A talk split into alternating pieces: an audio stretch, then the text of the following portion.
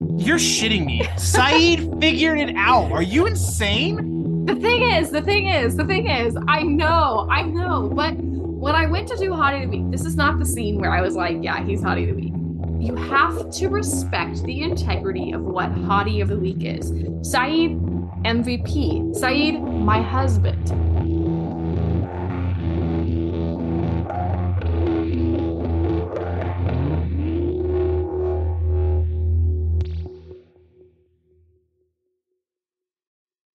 Most embarrassing thing ever happened to me at work the other day.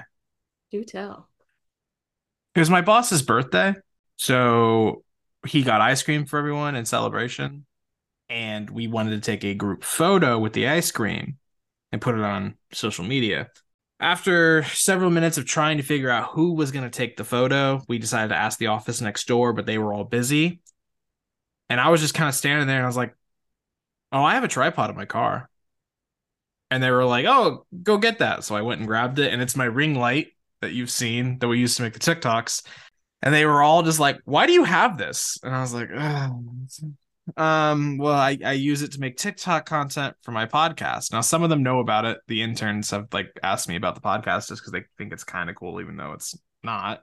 But now all the older people are like, you have a podcast? What's the podcast about? And I was like, uh, you know, that old show Lost. You know, I do it with my sister. She's never seen the show before. The oldest person in the office is like loved Terry O'Quinn's character. And I was like, yeah, I named my dog after him. So it, it was just like, it was kind of cool, but also at the same time, I left the tripod at my desk. So every couple minutes, I just saw it and I was like, oh my fucking God. And then I had my end of the month review with my boss. And he was like, hey, way to bring that tripod. if that were me, I would have been like, it's my girlfriend, such a silly little girl, always taking pictures of herself, women. yeah, it sucked. But uh not as much as going to my first spin class yesterday. You know, you texted that to me. You were like, "Oh, I have spin class, so blah blah blah." Spin class? No, you couldn't pay me. You could not pay me to spin. Let me tell you how unprepared for a spin class I was. First of all, Kate has been going pretty frequently. So she was like, Do you want to go? I have a free referral, blah, blah, blah, blah. So I went and I get there and I had to check in and fill out a bunch of paperwork and shit. And then there's special shoes. You got to mm-hmm. lock yourself in. Mm-hmm. Was not ready for that. That seat, uncomfortable, way uncomfortable. Everyone really friendly, was kind of bizarre and I wasn't ready for it to be in pitch black with like some lights that were timed to the music. I was not ready for everyone to be like wooing every time we went 5 minutes. I Ew. was I was not ready for motivational speaking by the instructor. And here's how unready for that part I was. I did not realize that she wasn't giving commands. So she's always saying like, all right, you want to turn up your resistance, you know, turn it to the right, turn it to the left, or you know, go faster, go slower, whatever, right? At times she would say, you're going to want to lower your resistance, but fight through it. But I didn't hear that part. So I was like, okay. So I just turned the resistance down and I was like, oh fuck. so then I was just all all out of whack. But then the worst part was about halfway through it, I was like, I can't match the pace anymore. I was trying because they track your results and, or your stats and shit and they send them to you. And Kate was like, I'm going to whoop your ass. And I was like, oh, yeah, I bet. Well, about halfway through it, I was like, I am going to fucking throw up because I'm also hungover. We went out the previous night. And at one point, McKenna, the instructor, was like, fight through what's ever holding you back. Release what's ever holding you back. And I was like, I'm gonna tell you right now, you don't want me to release what's holding me back right now. but the like part holding me back, it's about five Bud Lights and three tequila shots. But the worst part was like in the first 10 minutes, I'm fucking sweating. For listeners who have never seen me, I'm fat. I'm fucking sweating. I got the towel in my face and I, I just put it on top of my head because I needed to like readjust my grip or whatever. So I got the towel on my head. McKenna says, We got two new riders in the back today. Huge shout out to them. So let's put our hands together for Zane and Lauren. And I was like, You're fucking kidding me. No way. That's awesome. It was so bizarre. And then Kate looks at me and I got the towel on my head. I'm just like, Don't look at me. You will never catch me at a spin class. There was okay.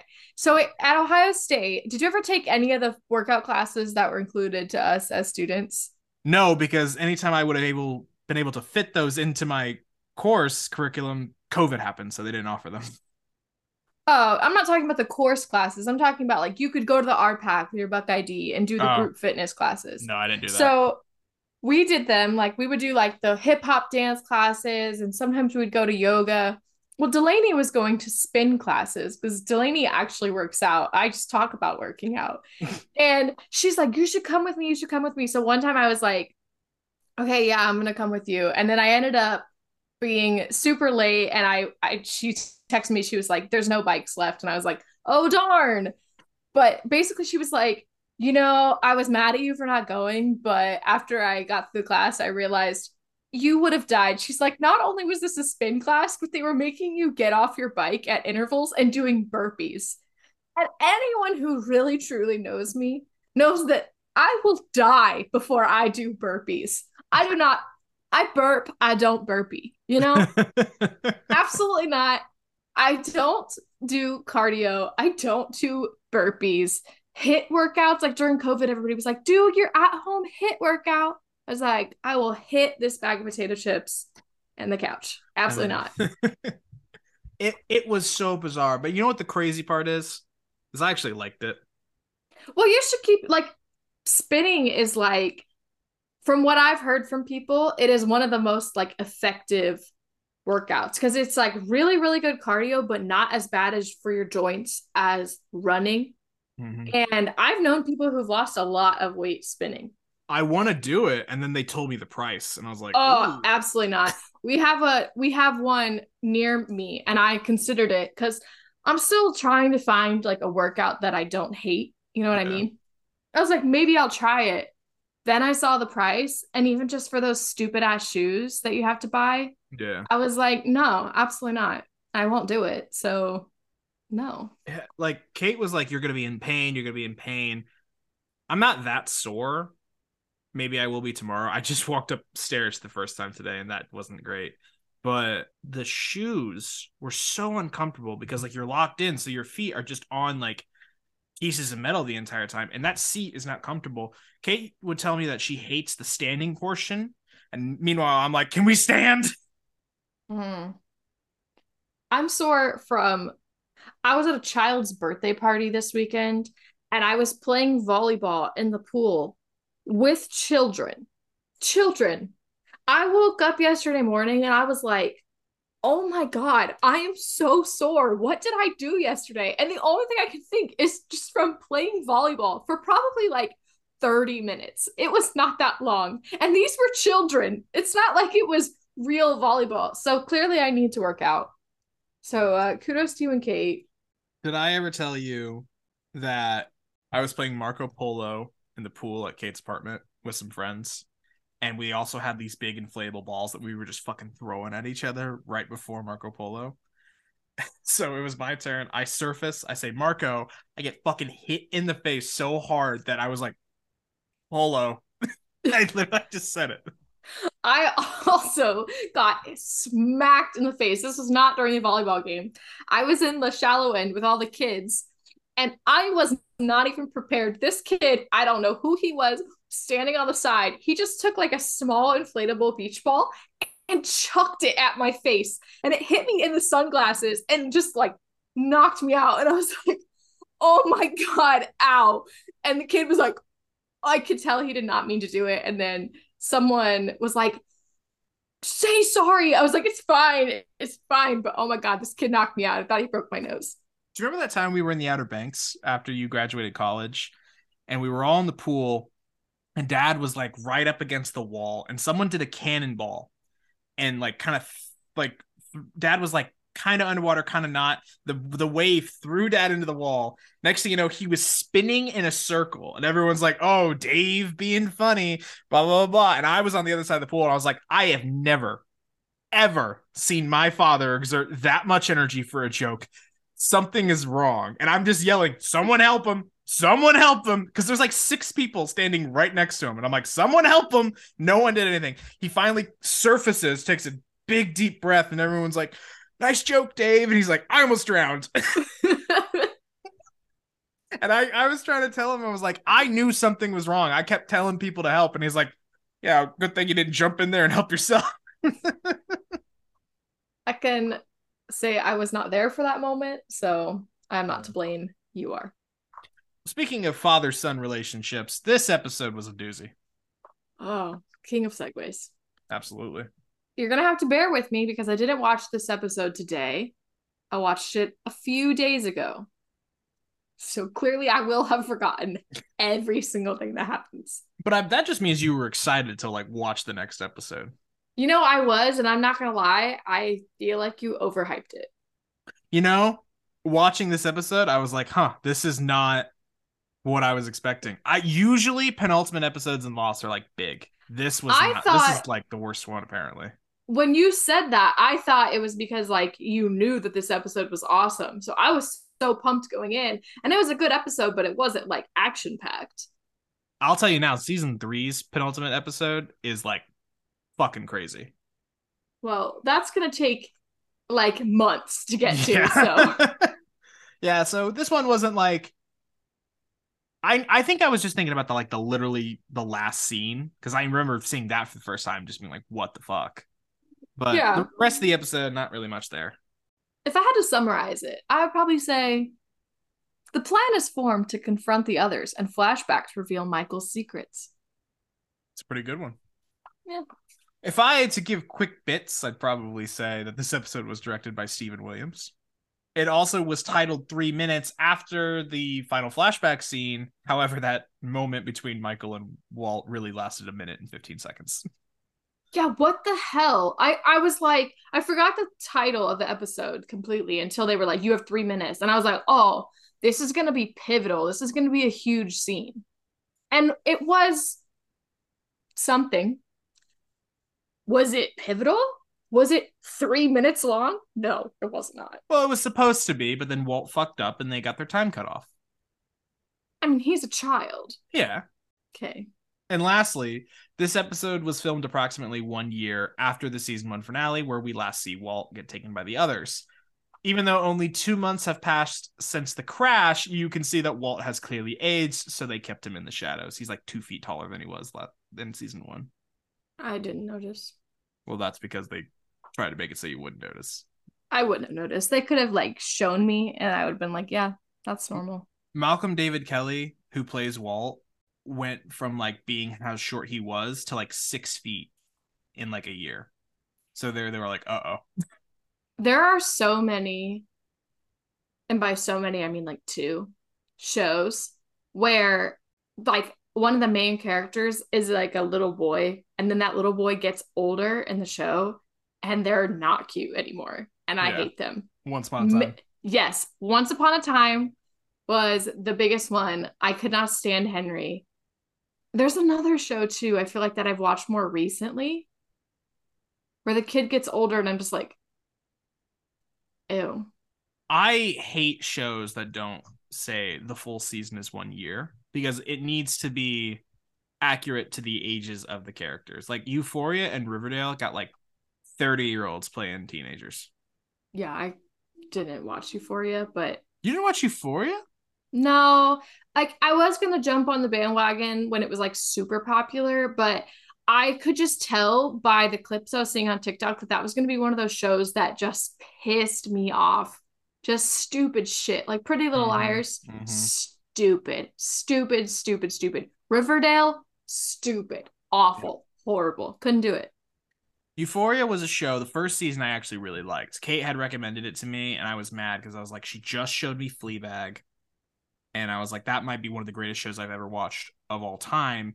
And then Euphoria was pretty good, and I was like, damn it, all I showed her was Lost, and she didn't really like it all that much. And I like was obsessed with Fleabag, so I was like really into Euphoria. And then we started season two, and we were watching that one week to week. And I after the first three episodes, I was like, this show is garbage. And she was like, no, you just you don't like shows that don't have guns and like obvious plots like this is what the season's about. This is like artistic. You just don't get it. And then like a couple more weeks I was like this show is garbage. And she's like, yeah.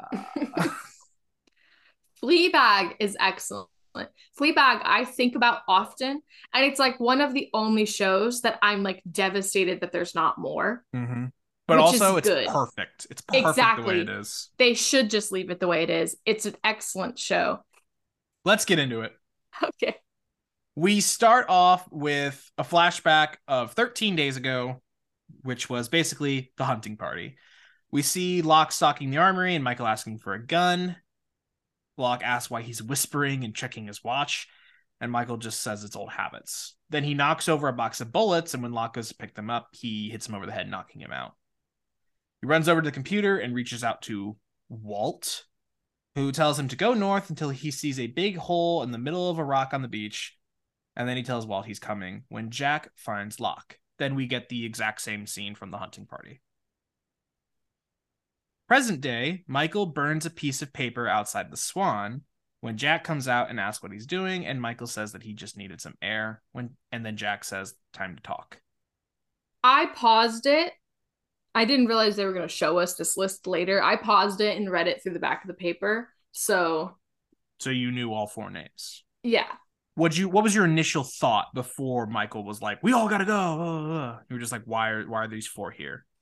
I'm not going to lie. I don't remember if I realized what the four names were until he started saying, we all got to go. Yeah, Just the five of us is what he kept saying. Yeah, that I was like, oh, obviously those are the names for the list. So that's what he's been like tasked to do. Sawyer tells the group that they only have 11 guns between pistols and rifles, reminding Jack that the others took five of them during the hunting party episode. Jack asks how long it would take to get to the others' camp, and Michael says they could get there by the next night, and they have no idea they're coming, so the five of them should go right now. Jack says five is not enough people, and they're not even sure what Michael saw. And Michael says he knows what he saw, and if they take too many people, they will hear them coming. They continue to argue when Hurley yells that Ana and Libby are dead. He says they haven't even buried them, and Jack tells Hurley that they will take Libby and Kate and Sawyer will take Ana. Jack then tells Michael to stay at the hatch. They'll have the funeral tonight and figure out what to do next, leaving Michael staring at Libby's blood. First, thoughts on the fact that no one questioned why they would invite Hurley on this kind of mission. I was thinking that. I was like, the only thing that works in Michael's advantage is that Libby died. So he can play on like, oh, don't you want revenge, Hurley? But Hurley's not normally on the jungle mission rescue team. So I was like, um, that doesn't really make sense. Hurley has Hurley ever even shot a gun, held a gun? No. Right. Makes no sense. Thoughts on Hurley being the one that like kind of snaps everyone back to reality that they haven't even fucking buried them yet. I don't really have thoughts. It's just like, yeah. This is very small. Jack has really been like the driving force for the show when it comes to like the button, when it comes to is it real or not? Because, you know, up until last week, Locke was like, it's real. Do you think when Jack said, Michael, stay here, he was just saying, like, you know, you've been through a lot, stay here? Or was he like, someone still needs to watch the button? I could not say. I don't I don't know. We get another flashback. It's still 13 days ago. Michael runs through the mesa on a straight path, stopping only for water and to check his bearing. He comes across an other taking a leak and tells him to put his hands up. This other figures out that he is Walt's dad, and Mr. Friendly is behind him. And Mr. Friendly is behind Michael. There's a struggle, shots are fired. The other, his name is Pickett, fires a shot at Michael, and Friendly says that they need him alive and then throws a bolo at him, tying him up. He tells the others to bag him quickly as everyone is on their tail. Have we ever seen Pickett before? No. I think he just has one of those faces. Just looks like a guy I should know. Should I IMDb it? No, I don't care. Okay. Remember when we were talking about the conversation about factions of others and how some of them seemed uh, primitive in the jungle and some of them seemed a little more advanced? And now this was obviously before we learned that it was more than it seems. But you said, and I quote, Mr. Friendly doesn't seem like the type to throw a bolo. I don't remember saying that, but okay. When you said it, I was like, yes. Wow. There are times it, it'll be interesting to see to see if you notice things when you edit the bloopers, but there are times where you straight up say something that's just the exact opposite. And I'm and I'm just like sitting here like, oh, I cannot wait to remind her that. You know, sometimes you make a face when I make predictions, but to me, I interpret it as like, oh my God, I'm so right. And he's trying to hide it. But maybe that face is, she's so wrong. This is hilarious. Yeah. Darn. Part of me wants to make like a little audio clip show of like every single time you said something that was just the exact opposite, or like you and I are arguing about something and you say, and you like will say something in defense of yourself, but actually you're getting a prediction right where I would be correct and you don't realize it. Yeah. Well, I'm sure you're going to do that, just like the Locke Vincent centric episode. I'm working on it. How's the bloopers coming? Well, I was working on it yesterday for like 20 minutes and then I got distracted. Andrew's out of town. You have no excuse. I know he left today. This week, I'm going to get so many bloopers done. In the hatch, Michael cleans the bloodstain when Eko returns. Michael asks if he found Henry and asks about him being a priest, and then he asks if Eko believes in hell. As he helps clean, Eko tells him the story of a boy who beat his dog to death with a shovel for biting his sister's cheek. He said he did it protecting her. The boy asked Eko if he would go to hell, and Eko told him that he would be forgiven if he was sorry but the boy did not care for forgiveness. He was afraid if he did go to hell, the dog would be waiting for him. I love that story. Eko is so intense. Oh my god, yeah. I think I, I have a memory of this giving me a nightmare. But all dogs go to heaven, so. Of course. Michael makes his way to the beach and throws up. The guilt is clearly getting to him, and Jack finds him. Jack asks if he's okay, and Michael tells him that he has to get Walt back and it needs to be the way he said it. The five of them from before. And Jack says they will figure it out, and Michael says he has figured it out. Nothing else will work. It will just put more people in danger. He says it's his son and it's his call, and Jack does not get to decide. And Jack agrees. The one time that I wanted Jack to be controlling Jack, who won't let anybody else make calls, and he doesn't do it he he tried in the hatch when he was like five's not enough. We need more people. Blah blah blah we don't know what you saw. I just don't understand the logic of letting like why does michael need to be in charge of this? Just because it's his son doesn't mean that he knows the right thing to do. It's just annoying. I mean i guess you could say like he knows the terrain because he's been there. But let's also keep in mind that of the five that he's talking about bringing we've got hurley who love you to death, useless in a firefight. Michael, his arm's in a sling because he got shot. yeah, the rest of them make sense. It's like he could almost get away with it. Yeah. If if Hurley wasn't, I can understand being like, oh, we need a small group, whatever. It's just like Hurley doesn't make any sense. Yeah. It doesn't. And sub, sub Hurley for Sayid, the plan would be fine. Mm-hmm. But obviously he can't do that. On the beach, Charlie says hi to Claire and Aaron and asks if she has seen Eko. She says no, and he tells her about the church. And she asks if he needs anything, and then he gives her the vaccine from the pallet. He shows her how it works and explains he tried it to check to see if it was safe for her and Aaron, and tells her to use it every nine days, and this should last them a while. Another thing that you got wrong. This episode was is good for it. Uh, going all the way back to the season two premiere, we talked about Desmond injecting himself with the vaccine in the opening sequence, and you said that looks like something he does every day. And I was like, well, maybe not every day. We don't know. Seems like it's every nine days. Whatever. I still think that's stupid. What type of vaccine do you have to take every nine days? Dharma brand vaccine. That shit sucks then. Claire thanks him, and as Charlie is trying to make his move, they see that Michael is back. Thoughts on this interaction? And let's go ahead and just skip to the end of the episode when Claire takes Charlie's hand as well. How are we feeling about these two? I don't, I just don't care. Yeah. I, I don't care if they have a romantic connection, whatever. And here's something that I'm going to say going back all the way to episode one of our podcast spoiler alert for anybody who has not finished the show. I know that Charlie dies eventually. And I've said it in episode one. I have no concept of when he dies.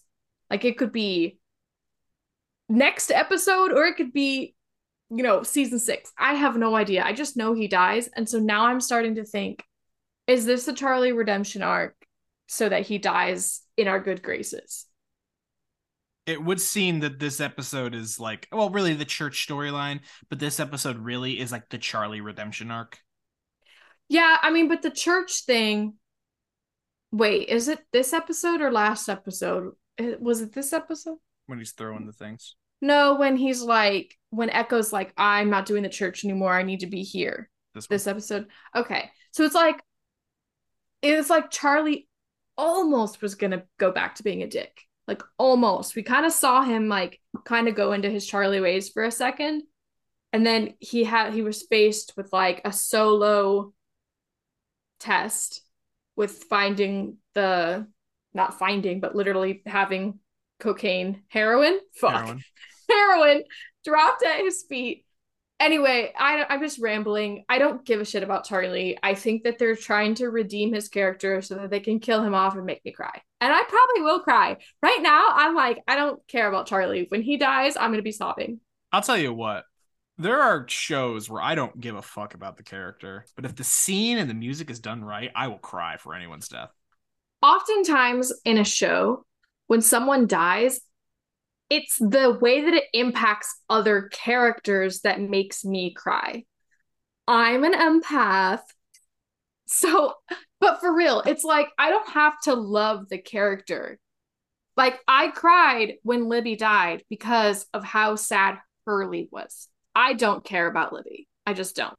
But seeing how upset he was and I like Hurley, that's what made me cry. okay but the person who probably would be the most upset if you're right in saying charlie dies would be claire but you don't like claire It's not that I don't like Claire.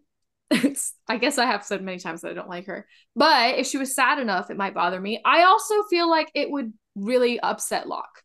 Because Locke has really had like an up and down relationship with Charlie, kind of been like a father figure to him, like a guiding him.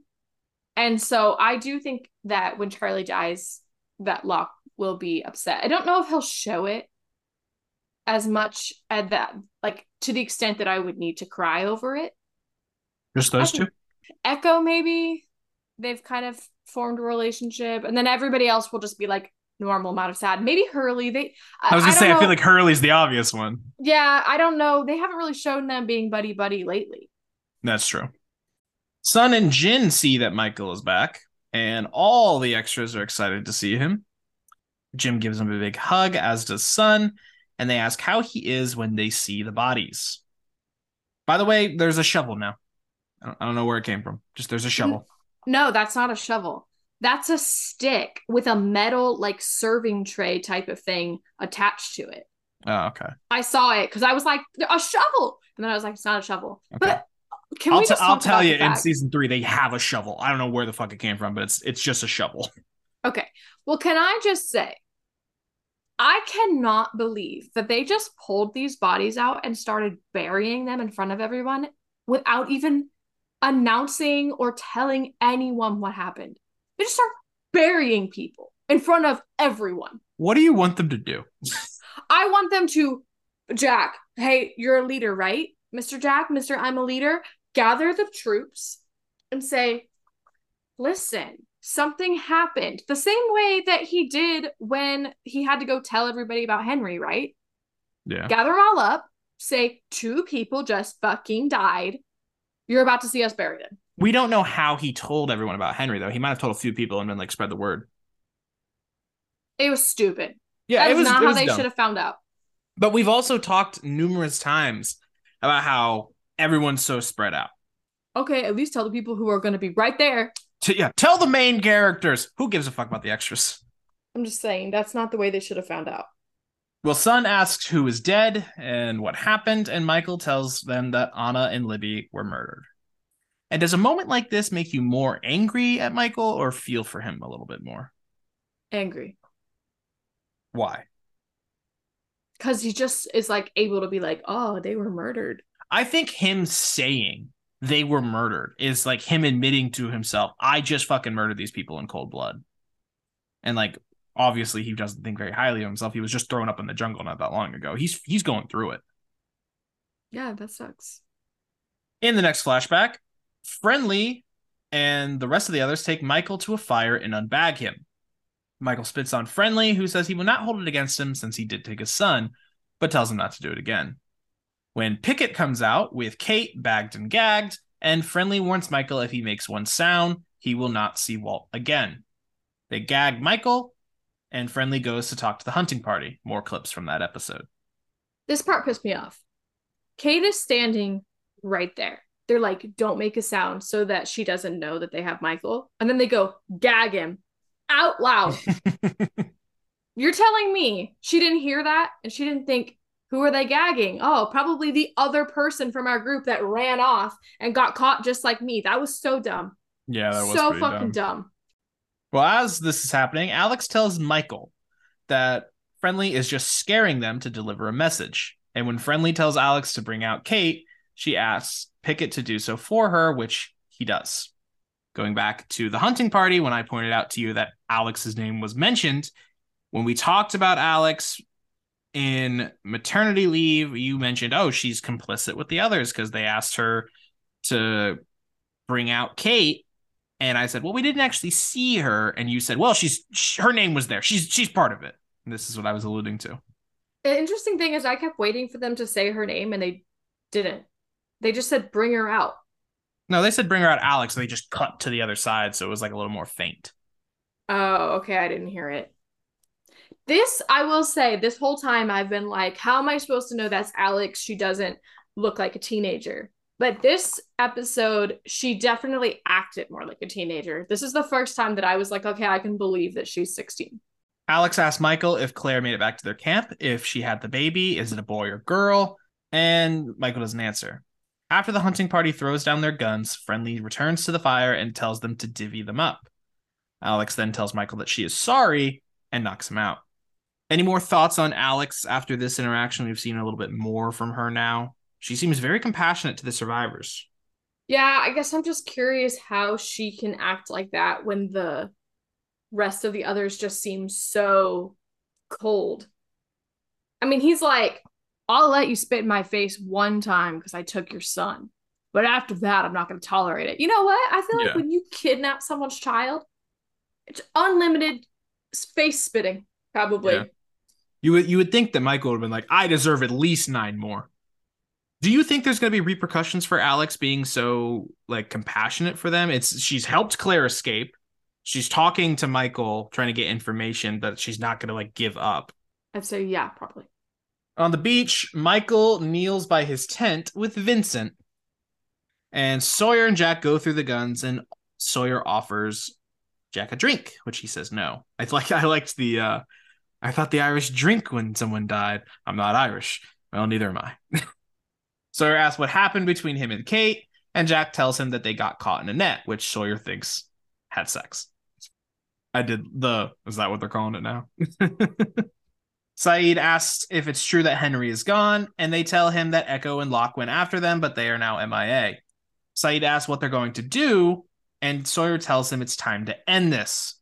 Sayid asks when they leave, but Jack tells him that he's not coming. Sayid asks why, and Jack explains that Michael doesn't want it that way. But Sayid and Sawyer disagree, and Sawyer gives Sayid a gun. Thank God. I mean, at that point, that's what I'm thinking. Thank God. Somebody sees reason and thinks, oh, yeah, maybe the literal soldier should come on this quest. I do. We'll talk more about it as the moments happen, but it it makes sense that these people wouldn't question Michael because why your brain just wouldn't go there that he betrayed you. They would just be I'm like, not- okay, he's being weird. I'm not saying that they should question that he betrayed. I'm saying that they should be like, why is he so insistent on these specific people going and not bringing Sayid? That makes no sense. And I'm not even saying that that would mean that they have to question him, but I do think that someone other than Sayid and Sawyer should have been like, You're not thinking clearly. This is what we're going to do. We're going to bring Sayid. Duh. I can't I couldn't even keep track of the amount of nicknames that Sawyer was throwing out during this conversation, but I did think it was funny how he just he assigned pretty much every single person in the in the group a nickname. but Sayid's was funniest with the red beret. Eko explores the hatch and finds the magnet wall pulling on his cross. The alarm goes off and he rushes to hit the button. After so, Charlie arrives and asks what happened to him. Eko asks him if he will bring his things down to the hatch, and Charlie asks about the church, and Eko tells him that he's supposed to push the button now. Charlie asks what he is supposed to do, and Eko tells him to bring him his things. Charlie tells him that he's on his own and he better get moving as the clock is ticking. You earlier said we he shows his Charlie tendencies here, but I'm not gonna lie, I'm a little on Charlie's side here. As I was watching it, I was just being like my typical I'm annoyed with Charlie person. But I do feel like if I'm Charlie, and this whole time I've been building this church because, you know, Eko has been saying, we have to build this church, it's our purpose or whatever. And then Eko's just like, forget that. You're on your own. I can see why he'd be annoyed. It's it's a little it's a little bit reminiscent of what happened with Liam, where it was like, we're doing this together, we're in this together. Also, now I'm gonna do my own thing good luck. Also, can you Yeah. bring me my stuff? Yeah, I can see that a little bit. Yeah. So I can see why he got a little defensive. I, I honestly don't think, hey, get your own shit is, is really like the worst thing he could have done there. Honestly, I as I was watching it, I was like, "Fuck Charlie." He's you know he's such being such a brat. If it were me, I would have been like, "Get your own shit." Yeah. I also thought it was funny that Eko, like the second the alarm goes off, he runs in there and he types it in. He's like, all right, that would be the worst fucking job ever. It's like, all right, I'm done. now gotta wait another fucking 108 minutes. Because he's not just doing it like to pass the time or he lives there. That's his purpose now. He's like, it's it's all about it. And I'm just like, I would get so fucking bored of that. Yeah, you know what? If you're gonna do a job like that, you need a jigsaw puzzle. You need a book. That'd be like my perfect job. Every 108 minutes, I've got to type in a little code. I could do so many puzzles. I could read so many books. Okay, but you're also living in an underground bunker and you only have to do it every 108 minutes, but it's every 108 minutes. Oh, it wouldn't be the perfect job for me 24 7. I could do an eight hour shift of it. I still have to sleep. What do you think I they would- would what do you think the Dharma folk pay the Swan hatch people? I don't think any of those bitches get paid. You think they're just doing that shit for free? I don't know. I think they're in a cult.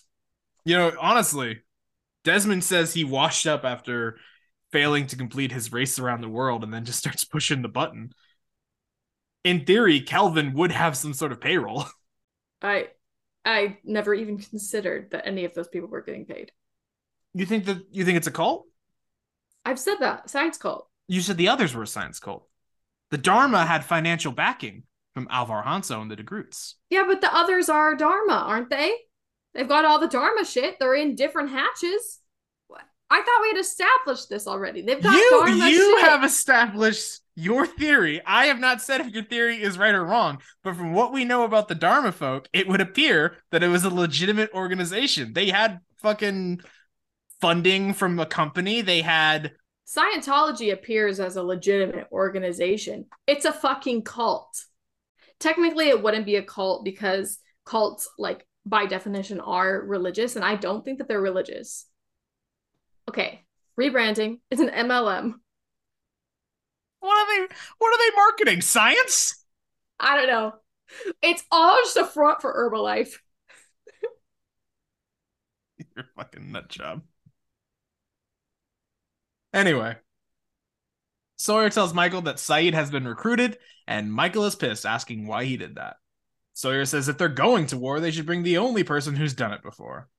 Then he asks if that's a problem, and Michael says no. At this point, he's clearly like, if I push too hard here, people are going to start asking questions. Then we get a flashback of 11 days ago, where Michael and the others arrive at the camp with a hole in the wall and it looks exactly like Michael described it in previous episodes. Canvas tents, dried fish, they have their own hatch with guards. And they force Michael to his knees, and Friendly tells Alex to inform her that they are here. Pickett takes blood from Michael and tucks it into a plastic bag. And then Miss Klugh arrives, and she has questions about Walt. She asks Michael if he is Walt's father, and then about his childhood, and Michael has to tell her that he was not there, going to the old well, apparently. Recently, at the time of recording, uh, there has been an article from Vanity Fair about the behind the scenes toxic culture that this show was. And Michael's actor has come out and said some things. I can't go into too much detail, Lauren, because it has some spoiler implications. But he said that he requested his character to have a little more depth at one point. And I'm thinking the fact that his storyline is that he wasn't around for Walt, I can understand what he's talking about. It's like even after all this time, the last Michael centric episode was him telling some nosy woman who was asking a bunch of questions about Walt's childhood and and Michael's interaction with it, and him saying, "I wasn't there." And here we are at the end of the season, where it's some nosy woman asking him about questions about Walt's childhood, and him saying he's not there. Yeah, but like that that's the plot. Yeah, but like I, I feel like they could have done more. He also knows which walls are load bearing. That's true. He's so well rounded. And he draws. Damon Lindelof himself has said like, "Oh, we failed Michael as a character because we didn't have any people of color in the in the writers' room, and as the only person of color on the island, we should have done more for him." And every single Lost fan was like, "What the fuck are you talking about? Sayid and Jin and Sun and Eko are all people of color." And Rose? And Rose. Yeah, that doesn't make sense. Yeah, I don't. Let me just say now, for anyone wondering if we have questions or thoughts on that article, Lauren obviously isn't around, allowed to read it because there are spoilers in there.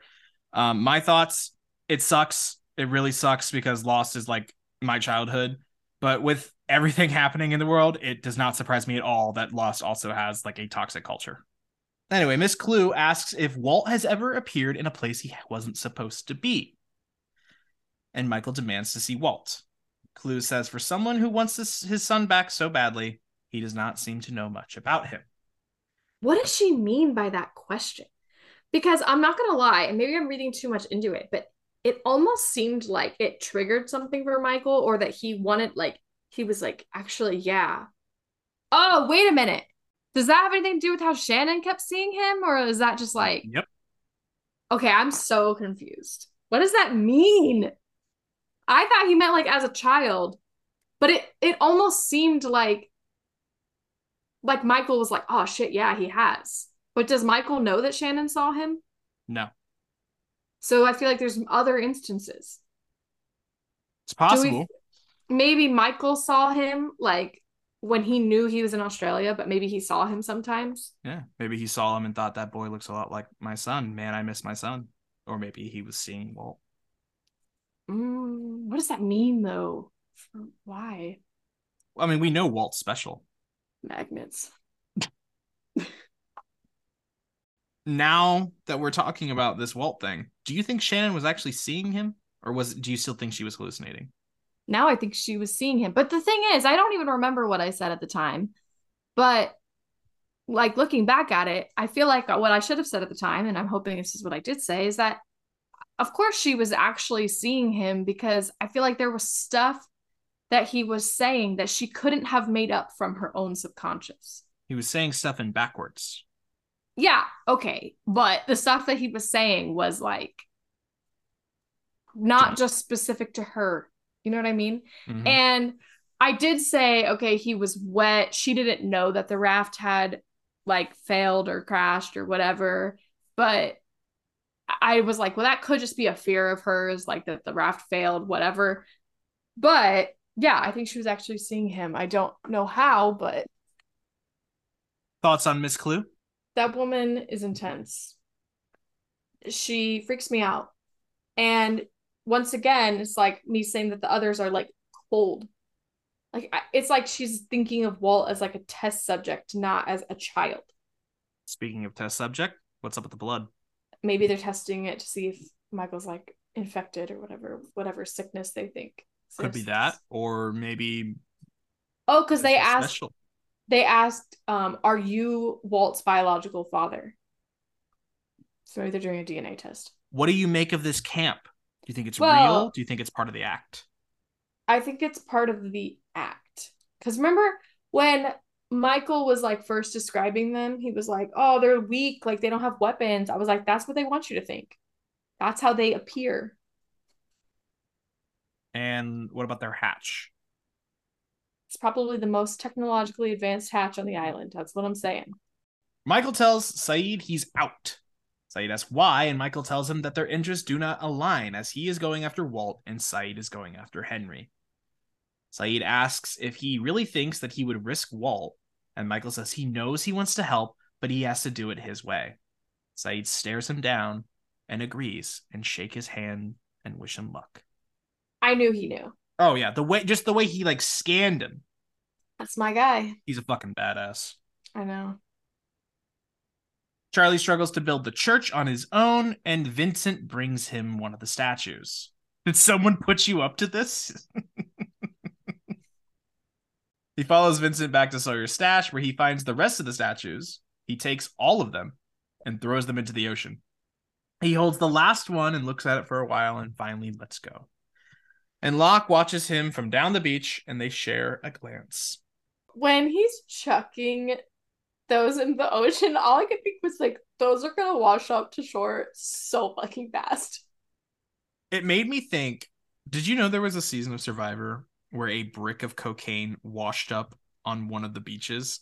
And it was survivor exile island. And there was a guy on there who was a little out there. His name was shane. And he found this brick and he thought this will give us an advantage in challenges. You're joking. no. He was actually gonna do cocaine? yeah they took it from him. That's crazy. yeah. At the hatch jack sees eko at the computer and asks what happened and where locke is eko says he does not know he also he says we were unable to find henry's trail just so calmly I loved this entire interaction. Like Jack just gets so frustrated, and Eko has just this little like smirk on his face because he knows that Jack wants him to pop off. And ah, excellent. I freaking love every time Eko and Jack interact. It's like my favorite thing ever. he is just so cheeky Yeah, he really is. Jack tells eko that they're burying ana and libby at sunset and eko says he will mourn them in his own way does it bum you out at all that he just doesn't really seem to care that his friends are dead I think he does care. I think that he has his own way of dealing with things. He's a very emotionally mature man. And I think we are used to emotionally immature people, both on this show and in our real life. And that's not, I mean, everybody is emotionally immature in the grand scheme of things. I'm not talking about specifically the people in our life. yes but also his friends were murdered shed one tear I'm sure he does. Like, they just didn't have enough screen time for it. Speaking of that, what the fuck? Let's jump ahead a little bit. Why didn't Bernard say anything?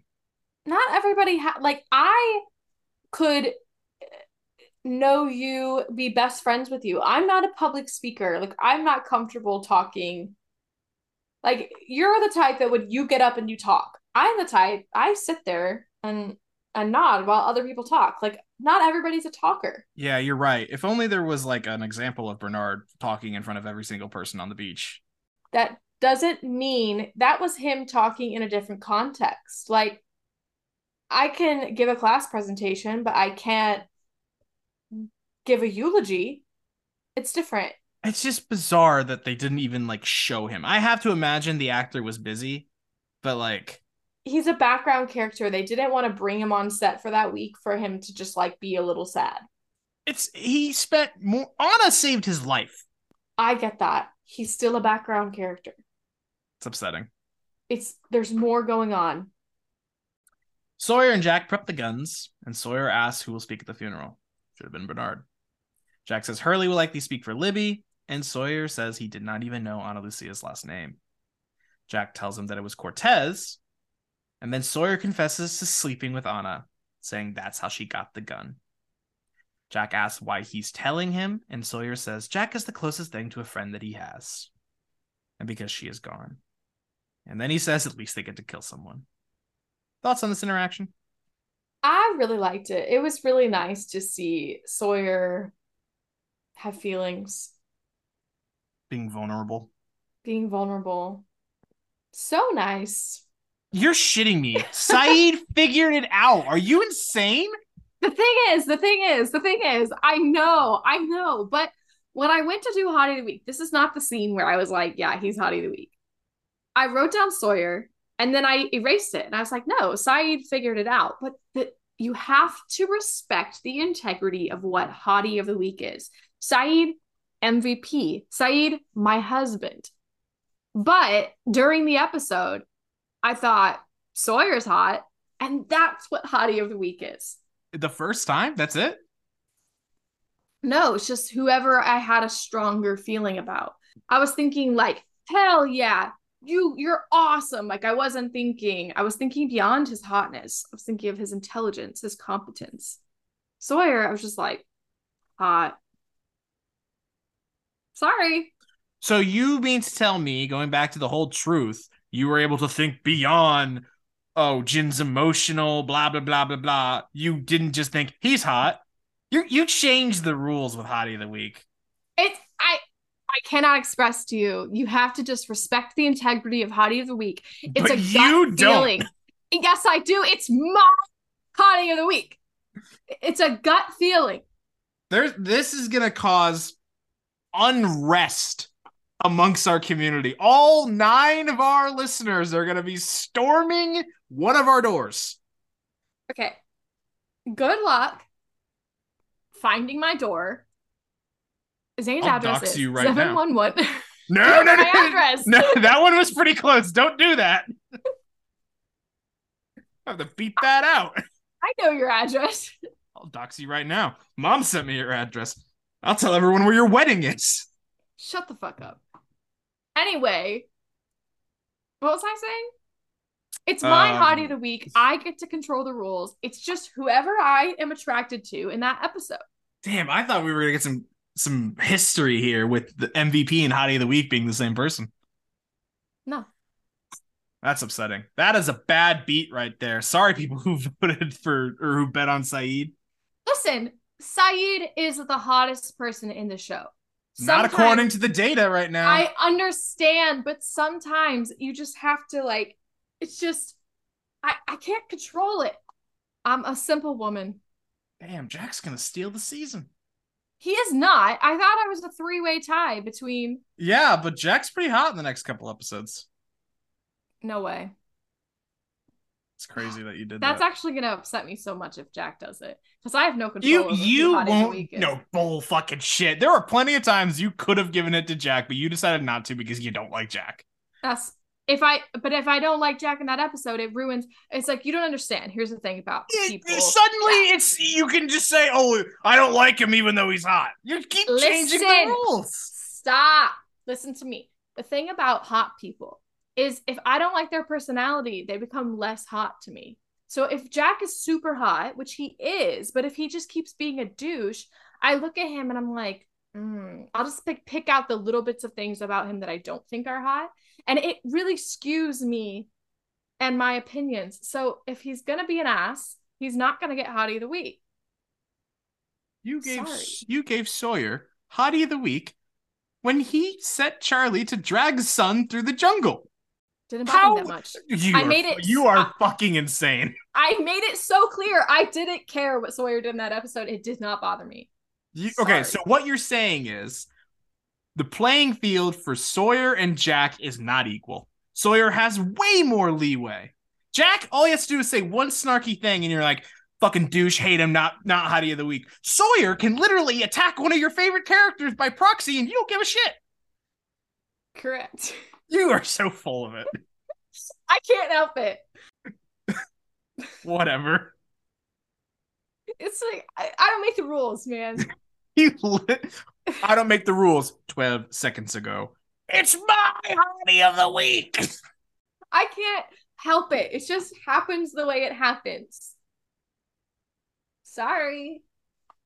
Well, let's talk about Sawyer as a whole here. Since this arc has started, I feel like he has been very vulnerable emotional, helpful. I loved the like comforting of Kate. I loved the uh you're the closest thing to a friend I have. Uh she's gone. Just like how soft he suddenly became regarding this and very willing to help, even going up to Michael, something he didn't have to do, and say, Hey, Sayid's on board, thinking this is something he's going to want to hear. Right. Pretty hot. Fuck you. Kate and Hurley dig graves as Michael walks up.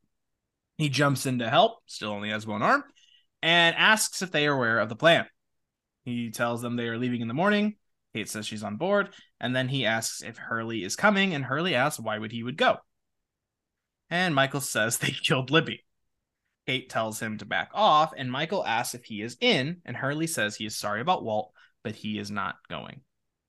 Michael tries again, but Kate stops him and they continue to dig. Uh, way to go, Kate. I loved Kate in this scene. She really does play like protective big sister to a lot of characters on the island.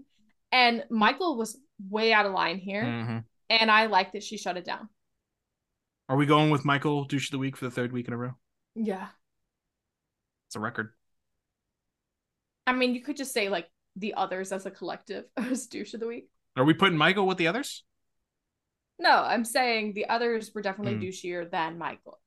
We get another flashback. This is three days ago. Klugh visits a tied up Michael.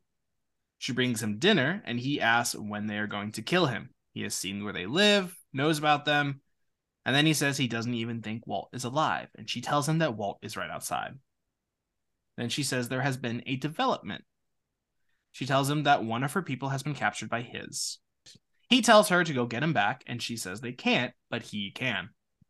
She says if he does so, they will let him and Walt go free. After this conversation, are you still sticking with your Henry got captured on purpose theory? No, I'm not. So you think he just stumbled into that net? I think he actually just like fell into a net. Do you think that's like that's like other training? It's like if you're ever captured in a net, use the Henry Gale story. the balloon is out there. That's the thing that, yeah, that's the thing that does not make sense to me. Is that the story was there, but he he did say that he was on his way there to get Locke. And if that's true, he could have already had that story, and he could have been like, "I'm gonna show up. I'm gonna say my hot air balloon crashed." Like, you know what I mean?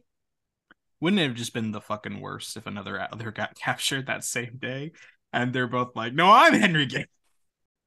Michael demands to see Walt, so they bring him in, and she tells him that he has three minutes. Michael demands they let him go, and Walt tells him to stop. Michael asks if he is okay, and Walt tells him that they are having him take tests. Klugh tells him to stop, and then Walt asks about Vincent and says the others are pretending they're not who they say they are. Klugh warns Walt to stop again, asking if he wants to go back to the room. She then cuts their time short, and Walt breaks free and hugs Michael. He begs Michael not to leave and to help him. And Michael promises he will get him out before Pickett grabs him and drags him away. Walt screams that he loves him, and Michael breaks down crying. Okay, here's the thing. I might be crazy. Part of me is like, they want it to look like, oh, we lost control of that situation. He said too much. Oh, you know, whatever. He got free. He got to Michael. Or they let all that happen to work Michael up to get him to be like, yeah, I'll go. I'll do whatever you say, which is exactly what happens. Like they could have easily kept my kept Walt more restrained, not let him go over there. Like I I don't know. It seems fishy to me. Are you talking about like the emotional aspect of it or the information side of it? I don't know. Like I could go either way on like did they really not want him to say cuz he doesn't give that much information. Like the only thing I think that they wouldn't have wanted him to say is they're pretending. But I don't know. It's like he just gives a little bit of information, just enough to really freak Michael out. And then, please don't leave me, please don't leave me, which is like, I feel like they let that emotional outburst happen just to get Michael like so freaked out, like, Uh, I had to do anything to free him, like they're torturing him or whatever. Yeah, it essentially broke him. Yeah. I'm just saying, like, they wanted it to look like, oh shit. But no, they just let that happen. Any emotions with this whole thing? Yeah, I was like, that was rough. It was rough to watch. And honestly, after it, I was like, I get why Michael did what he did. I get why he would be so moved to be like, I'm gonna do whatever I have to do to get my son back. Mm-hmm. It, it it's an interesting thing because a lot of people hate Michael for what he did. I hate Michael for what he did. But I mean, like, how far are you willing to go for your children? You know? So I can't fault him for everything. I hate what he did. I hate what he did to the survivors and to, to Ana and Libby and Hurley and everything, but can't fault him because if I was in a situation like that, I'd say fuck them kids. okay. No, I'm kidding. Klugh then tells Michael after he releases Henry there is something else he needs to do. And Michael says whatever she wants. It was very reminiscent of episode three when Anakin says, I'll do whatever you want as long as you help me save Padme. Broken man. She wrote four names down, and he can only bring those four people. And if he does not do that, he will never see Walt again. He asks what to say, and she says just to make up a story. She tears off the list and shows it to him. Michael asks who James is, and she says that it's Sawyer, and asks if he knows the rest. And Michael says yes. The list contains Jack Shephard, Kate Austin, Hugo Reyes, and James Ford, Sawyer. She tucks the list into his pocket, and Michael says if he gets them back, Klugh finishes his sentence saying that they both go free, and Michael says he wants the boat. So, why these four? Great question. Don't know. We know in the past that the others have made lists. Goodwin says Nathan was not a good person. That's why he wasn't on the list. Do like, we think these four people are great people? No, they're not. And that's why I'm confused. They're not. Not even people. Hurley? Hurley, good person. Sawyer and Kate, criminals.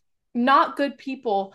But like, what is their standard for good person? Because you could say that their motivation for doing what they did was like, well, Sawyer conned a lot of people. That not cool. Kate murdered a dude. Her I think it's justified. Oh yeah, I think it's justified what she did, but she does go on to commit other crimes in running from that crime. But it's like, what do they determine as good? Jack is probably arguably a good person. But like Locke's not on that list, and Henry said he was coming for Locke. Hmm. Do you believe Henry? I don't know if I believe him, but I think Locke is a good person. I don't know. I'm confused. What is the room? I mean, I would just think it's like like isolation, like gets like locked in there by himself, or maybe it's a torture room. I have no idea. You think it has anything to do with their hatch? Yeah, it's probably in the hatch. Reaction to Michael demanding the boat. I mean, it probably won't go that far. It's a small boat. The camp gathers for the funeral, and Locke watches from a distance. He cuts his splint off and walks down the beach, almost fully healed. It's only been a couple days, so definitely not that timeline that Jack gave him. Jack tells Sayid how he was going to LA for his father's funeral and how he was going to go straight there. Sayid says he's sorry to hear that, and then immediately tells him that he believes Michael has been compromised. I liked the let's keep walking, Jack. I love that. Honestly, now that I think back, I should have given him Hottie of the Week for that. I fucking hate you. I know, but I loved that scene. Sayid explains that Michael's actions are those of a man who is lying, and he believes that he is leading them into a trap. Jack says that he believes a lot, and Sayid says that he also believes that Henry was an other. Just threw that back in his face. Well deserved. Jack wants to talk to Michael right away, and Sayid says they need to let Michael think he is in control so they can come up with an advantage overnight. At this point, I'm just like, fuck yeah, Sayid. At this point, I'm like, because the next thing that happens is Jack questions Sayid. He's like, why would we do that? Jack, shut the fuck up. You're a doctor. You don't know anything. Well, Stop. I mean, it, in theory, it's like, why wouldn't we confront Michael? because the alternative is just to continue to walk into his trap. No, but we're not walking into the trap. We have the upper hand now because we know, but he doesn't know that we know. If he knows that we know, then we don't have the upper hand. Jack is stupid. Don't question my guy, The non hottie of the week, but he's the hottie of forever. not according to the data. It doesn't matter. It's because they don't put him in the show enough. Jack delivers Ana's eulogy, saying it must not have been easy for her on the island, but she did her best. And Jack says that she was a woman of few words and follows her example by saying, Rest in peace, Anna. Weak ass eulogy.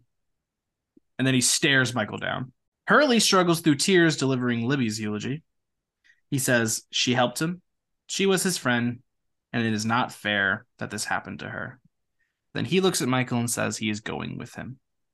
Well, that again, we talked about how like all of this shit just kind of fell into Michael's lap. That probably was the most convenient thing to fall. Yeah. Hurley says goodbye to Libby. Claire takes Charlie's hand, and all the survivors take their time to say a silent goodbye. When then Sun spots a sailboat on the water, and everyone turns to look. And that is how the episode ends. That was pretty crazy. Did not see that coming. I remember watching this and thinking to myself, it seems like we have two really big storylines coming to a head, and now there's a boat. so, what the fuck? Yeah. I guess what I'm most curious about is who's on the boat? Why boat? When boat? Where boat? What boat? So let's let's talk about this boat. It's a sailboat. Right. Who's on it? Don't know. Here's the thing. I don't watch our TikToks, but before I was you were getting better about like blocking out the thumbnails, I would see characters and I'd be like, who the fuck is that? And so I'm hoping that like this boat means new characters. That's the only thing I could think. It's like I don't really know any of the specifics. I'm just hoping there's some like new people on there. Because my only other thing would be like the characters that I don't know about, the ones that I've seen random clips of in the TikTok, not clips, but like just stills, would be others. And so far, I'm not loving them. Mm-hmm. So I don't know. That's like I, I really I've got nothing. I'm excited to see where it goes. All right. Let's lock in some predictions. Season two is about to end in two episodes. Okay. How does the Michael Walt's storyline end? I feel like there's no way that the others are gonna get all four, five, four of those characters. There's no way. What is Sayid's advantage that he's going to come up with? I don't know. the only thing I can think is that like that he's just gonna let those five people go, but he's gonna like trail them and then like be like, haha, gotcha. But I have no idea. I really don't know. Quite the tactician you are, Lauren. Well, you know what? I never claimed to be strategic. Yeah, I don't know. Give me some hatch stuff. What do you think's going to happen? I think last week I said that they weren't going to press the button or that Locke was going to do something to make it so they can't press the button. I guess I'll stick with that. Is anyone going to die? I'm going to say no. Who is next week about? Probably Jack. You want to know something fun? What? I'm not going to tell you Why? because I'm not. Why though? Just Are you gonna tell me are you gonna tell me the name of next week? I will. Okay, what is it? Live together, die alone, part one. Oh, okay. So that's obviously Jack. Nope. I'll tell you right now, it's not Jack. Locke? I'm not going to tell you Why? because you got to wait. I could literally go watch it right now. Okay. But you said it it is eccentric for someone, right? Yes, one person. For the next two episodes, one person. Someone we've already had eccentric on before? Nope. A new person? Mm Mhm. Oh, gee golly. What? A new person. Eccentric on like a, a whole new character. Someone on the boat. Maybe. Oh, can I go watch it right now? That's crazy. Uh, speaking of next week, special guest star Kate's coming. Awesome. And we, yes, we are splitting it into two just because a lot is going to happen in these next two episodes. And with Kate on, there's no way we're going to get through both. I don't like waiting. so we can't just record tomorrow. No, I've got plans to see the new Little Mermaid movie tomorrow. Tell me if it's good because I asked Andrew if he would go see it with me, and he goes, "I have no interest in that." And Uh, I heard that it's bad, and I said, "From whom?" Racists! I will say, uh, Disney live action movies usually are shit. So Yeah, I liked Beauty and the Beast live action though. I liked Aladdin. It wasn't terrible. I didn't see that. I don't watch most of them. Oh, it's hard for me to want to go see a Disney movie in theaters nowadays because it's just going to be on Disney Plus in like three weeks or three. yeah, that's exactly how I was feeling. I'm like, I don't really want to go pay movie theater prices when I could pop a bag of popcorn at home and watch it on Disney Plus. And maybe that's why Disney has been losing money on Disney Plus for a while. Final thoughts on the episode, Lauren? Um, kind of underwhelming, but I do feel like it is it's ramping up to maybe a good finale. Well, those are all the questions I have. But if you have any questions, we are recording flashbacks sometime this week, and the episode will be up on Friday. So get those questions in. Yeah, you can send them into any of our social media through the DMs or the comments. You can find us on TikTok at Lauren Gets Lost pod, on Instagram at Lauren Gets Lost pod, on Twitter at Lauren Gets Lost, Facebook Lauren Gets Lost podcast, and on YouTube. Remember, when we hit 100 subscribers, I have to read my shitty fanfic. More like smutty fanfic. It, it will not be smutty. I cannot express that enough. We hit 1,000 followers on TikTok, so that's pretty fucking awesome. We will go live at some point. Don't know what we're going to talk about because we're not No going to record an episode. We'll be months ahead of schedule. Yeah, no idea what we're gonna do, but you know, we'll do it. Maybe we'll bring Kate on. She's funny. As we come to the end of season two, we really cannot thank you all enough for sticking with us. We've had some awesome growth for a tiny little podcast hosted by two people that are super dumb. And we want to keep growing. So, you know, give us five stars, leave us a review, and spread the word. Tell your friends, tell your family, tell your phlebotomist at your next blood draw. Wow, that was a deep cut. That one you really it. had to stretch for. But you know what? It popped right in. I didn't even have to think about it. And join us next week for Live Together, Die Alone, Part One with producer Kate. Thank you for listening to Lauren Gets Lost. This podcast is hosted and edited by Zane Kohler, with co host Lauren Kohler, produced by Kate Wister, and our music is done by David Kohler. And remember, they were not dead the whole time.